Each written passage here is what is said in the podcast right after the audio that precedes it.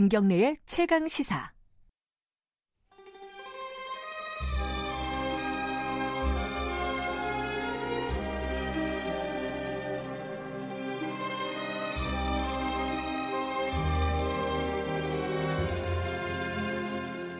네, 월요일 3부 보수의 품격입니다. 진정한 보수의 가치와 품격은 무엇인지 우리 사회의 뜨거운 현안을 보수의 시각으로 들여다보는 시간입니다.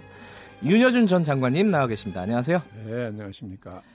어, 이 스튜디오에 앉으시면서 참 이 하기가 이 참 곤란한 얘기들이다. 그러니까 아, 안타까운 품, 얘기. 품격 있는 얘기를 해야 되는데 예. 주제가 자꾸 예. 거리가 멀잖아요. 아마 청취자 여러분도 어, 떤 얘기인지 아실 겁니다. 요- 최근에 이제 인사 관련된 얘기인데요. 예. 어, 뭐 어제는 최종호 국토부 장관 후보자가 자진 사퇴를 했고 조동호 과학기술정보통신부 장관 어, 지명을 문재인 정부 들어서 최초로 철회를 했습니다. 공식적으로는 물론 뭐 최종호 후보자도 형식적으로는 자진 사퇴인데 내용적으로 보면 뭐 종용이 있었겠죠. 예, 철회라고 볼 수도 있겠죠. 아, 물론. 예. 근데 이 사건 하루 이틀 전에 금희겸 청와대 대변인이 네. 이제 부동산 관련된 논란으로 자진 사퇴를 했습니다. 이 좀 급박하게 돌아갔어요 며칠 동안에 그죠 인사 관련된 그렇죠. 얘기가 예. 어떻게 보셨는지 먼저 좀 총평을 해주신다면은 뭐 어떻게 보기 아, 눈으로 보셨나요? 아니 뭐 김의겸 대변인의 거 사건이 예. 이게 이제 말하자면 타는 불에 기름을 확 부은 격이 됐죠. 예. 예. 그래서 벼랑간 불이 확 번지는 근데 제, 제가 나오잖아요. 궁금한 게 청와대 오래 계셨잖아요. 예. 대변인 정도 되는 비서관이 네. 뭐 몇십억짜리 부동산을 살 때 좀 얘기 안 하나요 이거 그냥 막 해도 되는 거예요? 아, 어떻습니까? 저로서는 모르겠습니다. 저는 뭐 그만한 액수를 만져본 일이 없어서 잘 모르겠는데? 예. 이 대변인이라는 자리가 네. 저는 이제 공보수석 비서관 겸 대변인을 겸하고 있었는데 지금 이게 분리돼 있죠. 네. 네. 네. 음, 공보수석이라는 자리나 대변인이라는 자리가 뭐 권력도 없고 돈도 없는 자리이죠. 네. 그러나 저는 직원들한테 무슨 얘기를 했냐면 네.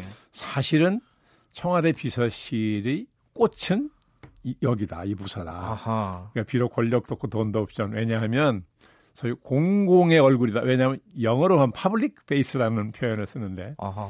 예, 예. 국민을 국민을 향해서는 네. 대통령 비서실을 어떻게 보면 대표하는 얼굴이라는 거죠. 음. 예, 그렇기 때문에 항상 처신 조심해야 되고 말과 행동 조심해라. 네. 그 대신 그런 긍지를 갖자. 그런 얘기를 한 일이 있어요. 음, 음. 근데 그렇게 보면 김의겸 대변인이 뭐 본인 말처럼 오랫동안 집 없이 산 서름 때문에 잠깐 판단이 흐려졌던 것 같긴 한데 인간적으로는 동정이 갑니다. 그러나 예. 전 공인 중에 공인인데 신분이 대통령 예. 대변인이라는 것 때문에요. 예, 정말 큰 실수를 한 거죠. 예. 이 근데 두 명을 사실상 지명을 철회한 상황이라고 보면은 네.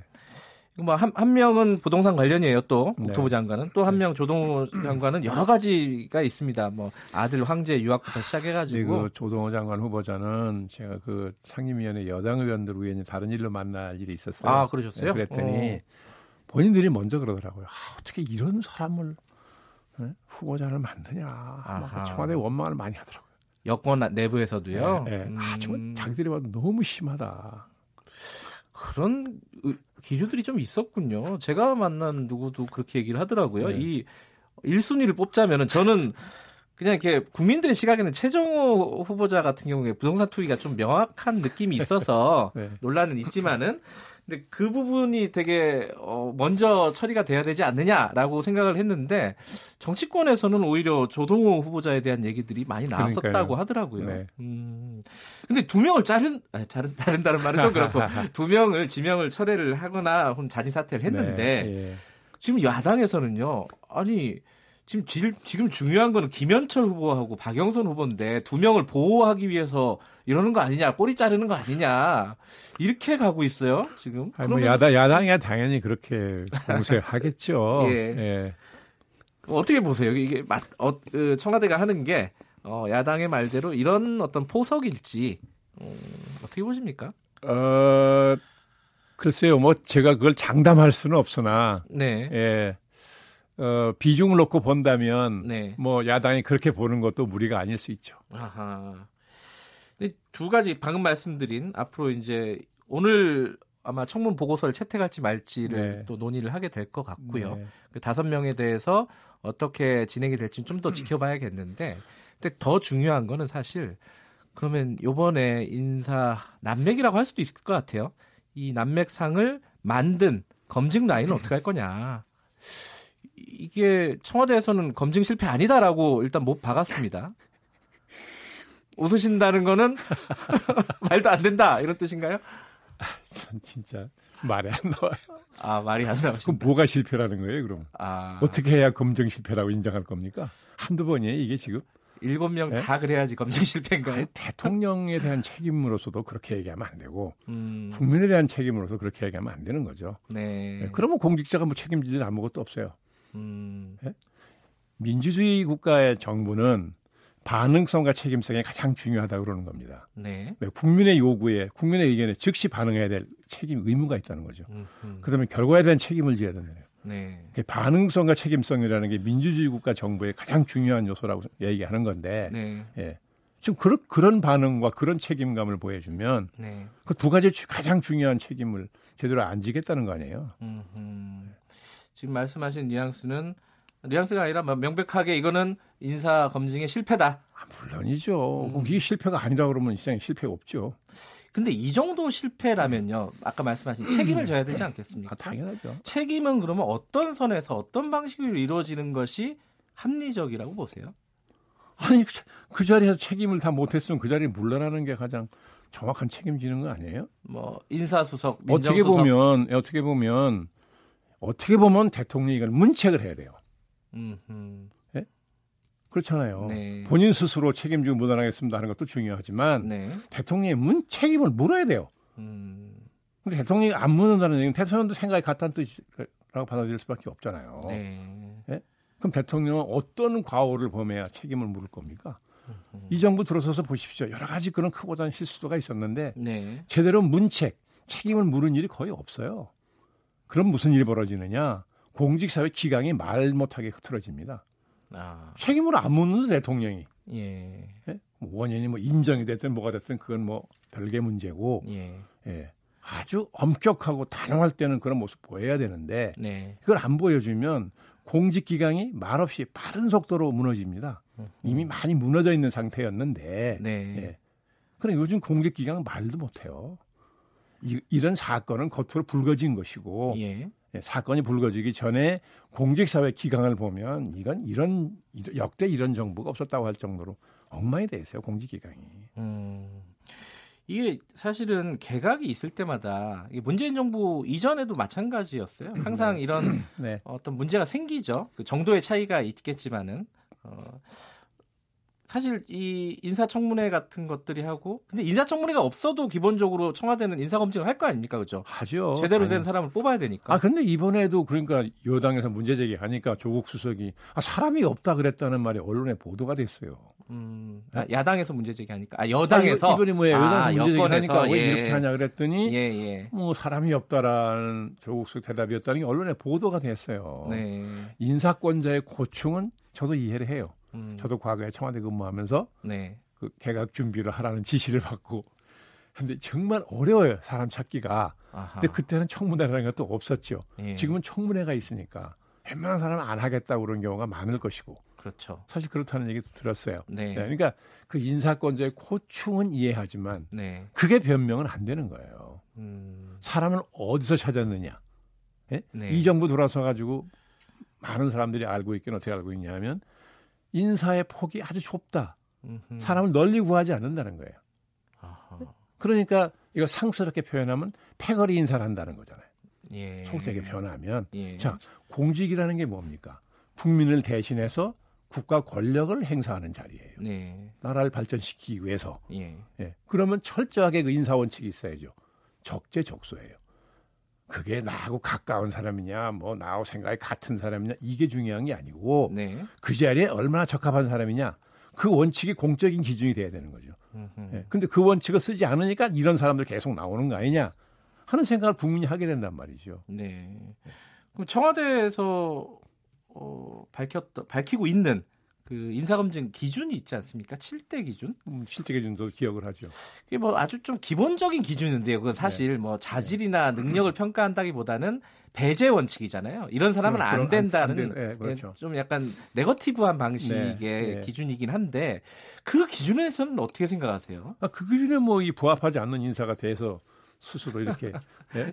지명 철회하고 예. 사퇴 종용하고 한 거 아니겠어요. 예. 그런데 그러니까 네. 그런 기준을 제시 안 할 수는 없죠. 그것도 말썽이 생겨서 제시한 거잖아요. 그럼요. 예. 그런데 자 보수 쪽에 있던 사람이든 예를 들면 진보 성향의 사람이든 네. 예? 일정한 연배 우리가 개발 연대라고 하는 그 시대를 산 사람 중에 네.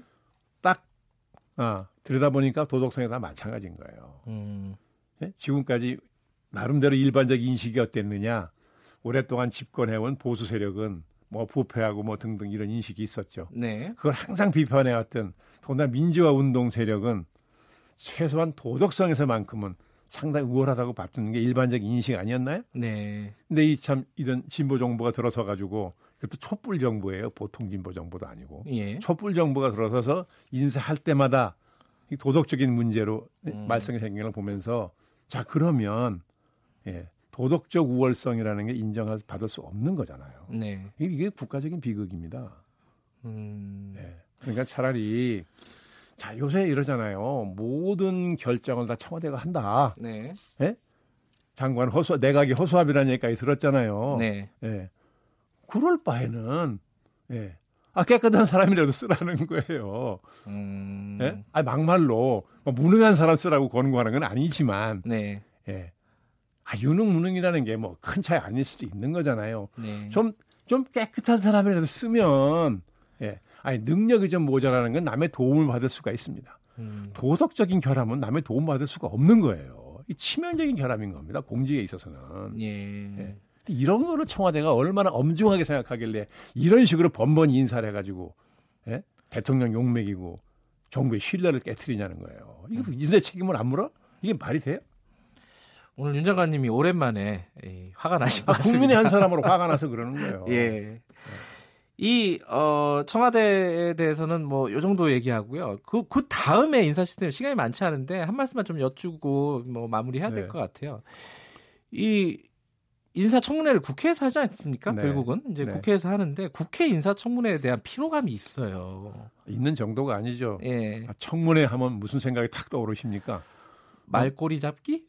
이럴까요? 아니 그보다 앞서서 예. 부동산 투기, 아. 위장 전입, 뭐 예. 논문 표절, 뭐 예, 예, 병역 비, 뭐 등등 딱 생각나는 게 있어요. 예.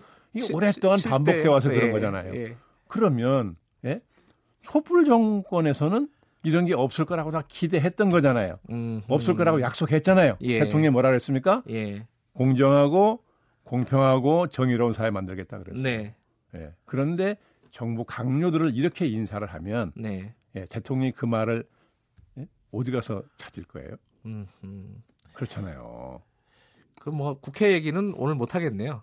이, 이 부분에 대해서 할 말씀이 많으셔가지고 그러면요 지금 네. 다섯 명이 남았지 않습니까? 두 명은 아마 추가로 지명을 해야 될 것 같은데 이 다섯 명 중에도 결격 사유가 있는 후보들이 많이 있다고 생각하세요? 어떻게 아, 뭐, 보십니까? 뭐 다 나와 있잖아요 이미. 음, 예. 아, 야당의 자유한국당만 그렇게 판단했다면 네, 이게 뭐 정치공사단 하는 말이 먹힐 수 있을지 모르죠. 네, 다른 여당도 거의 똑같은 판단했던 거잖아요. 네. 네.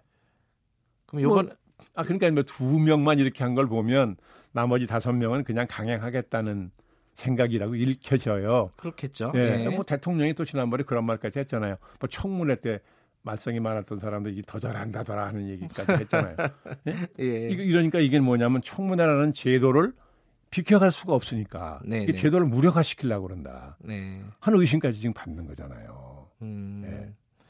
그러면은 요번에 이 일곱 명 전체가 부적절하다, 부적격하다 라고 얘기한 아, 하는 게 예. 국민의 대표인 국회의원 다수가 음. 판단하는 거 아닙니까?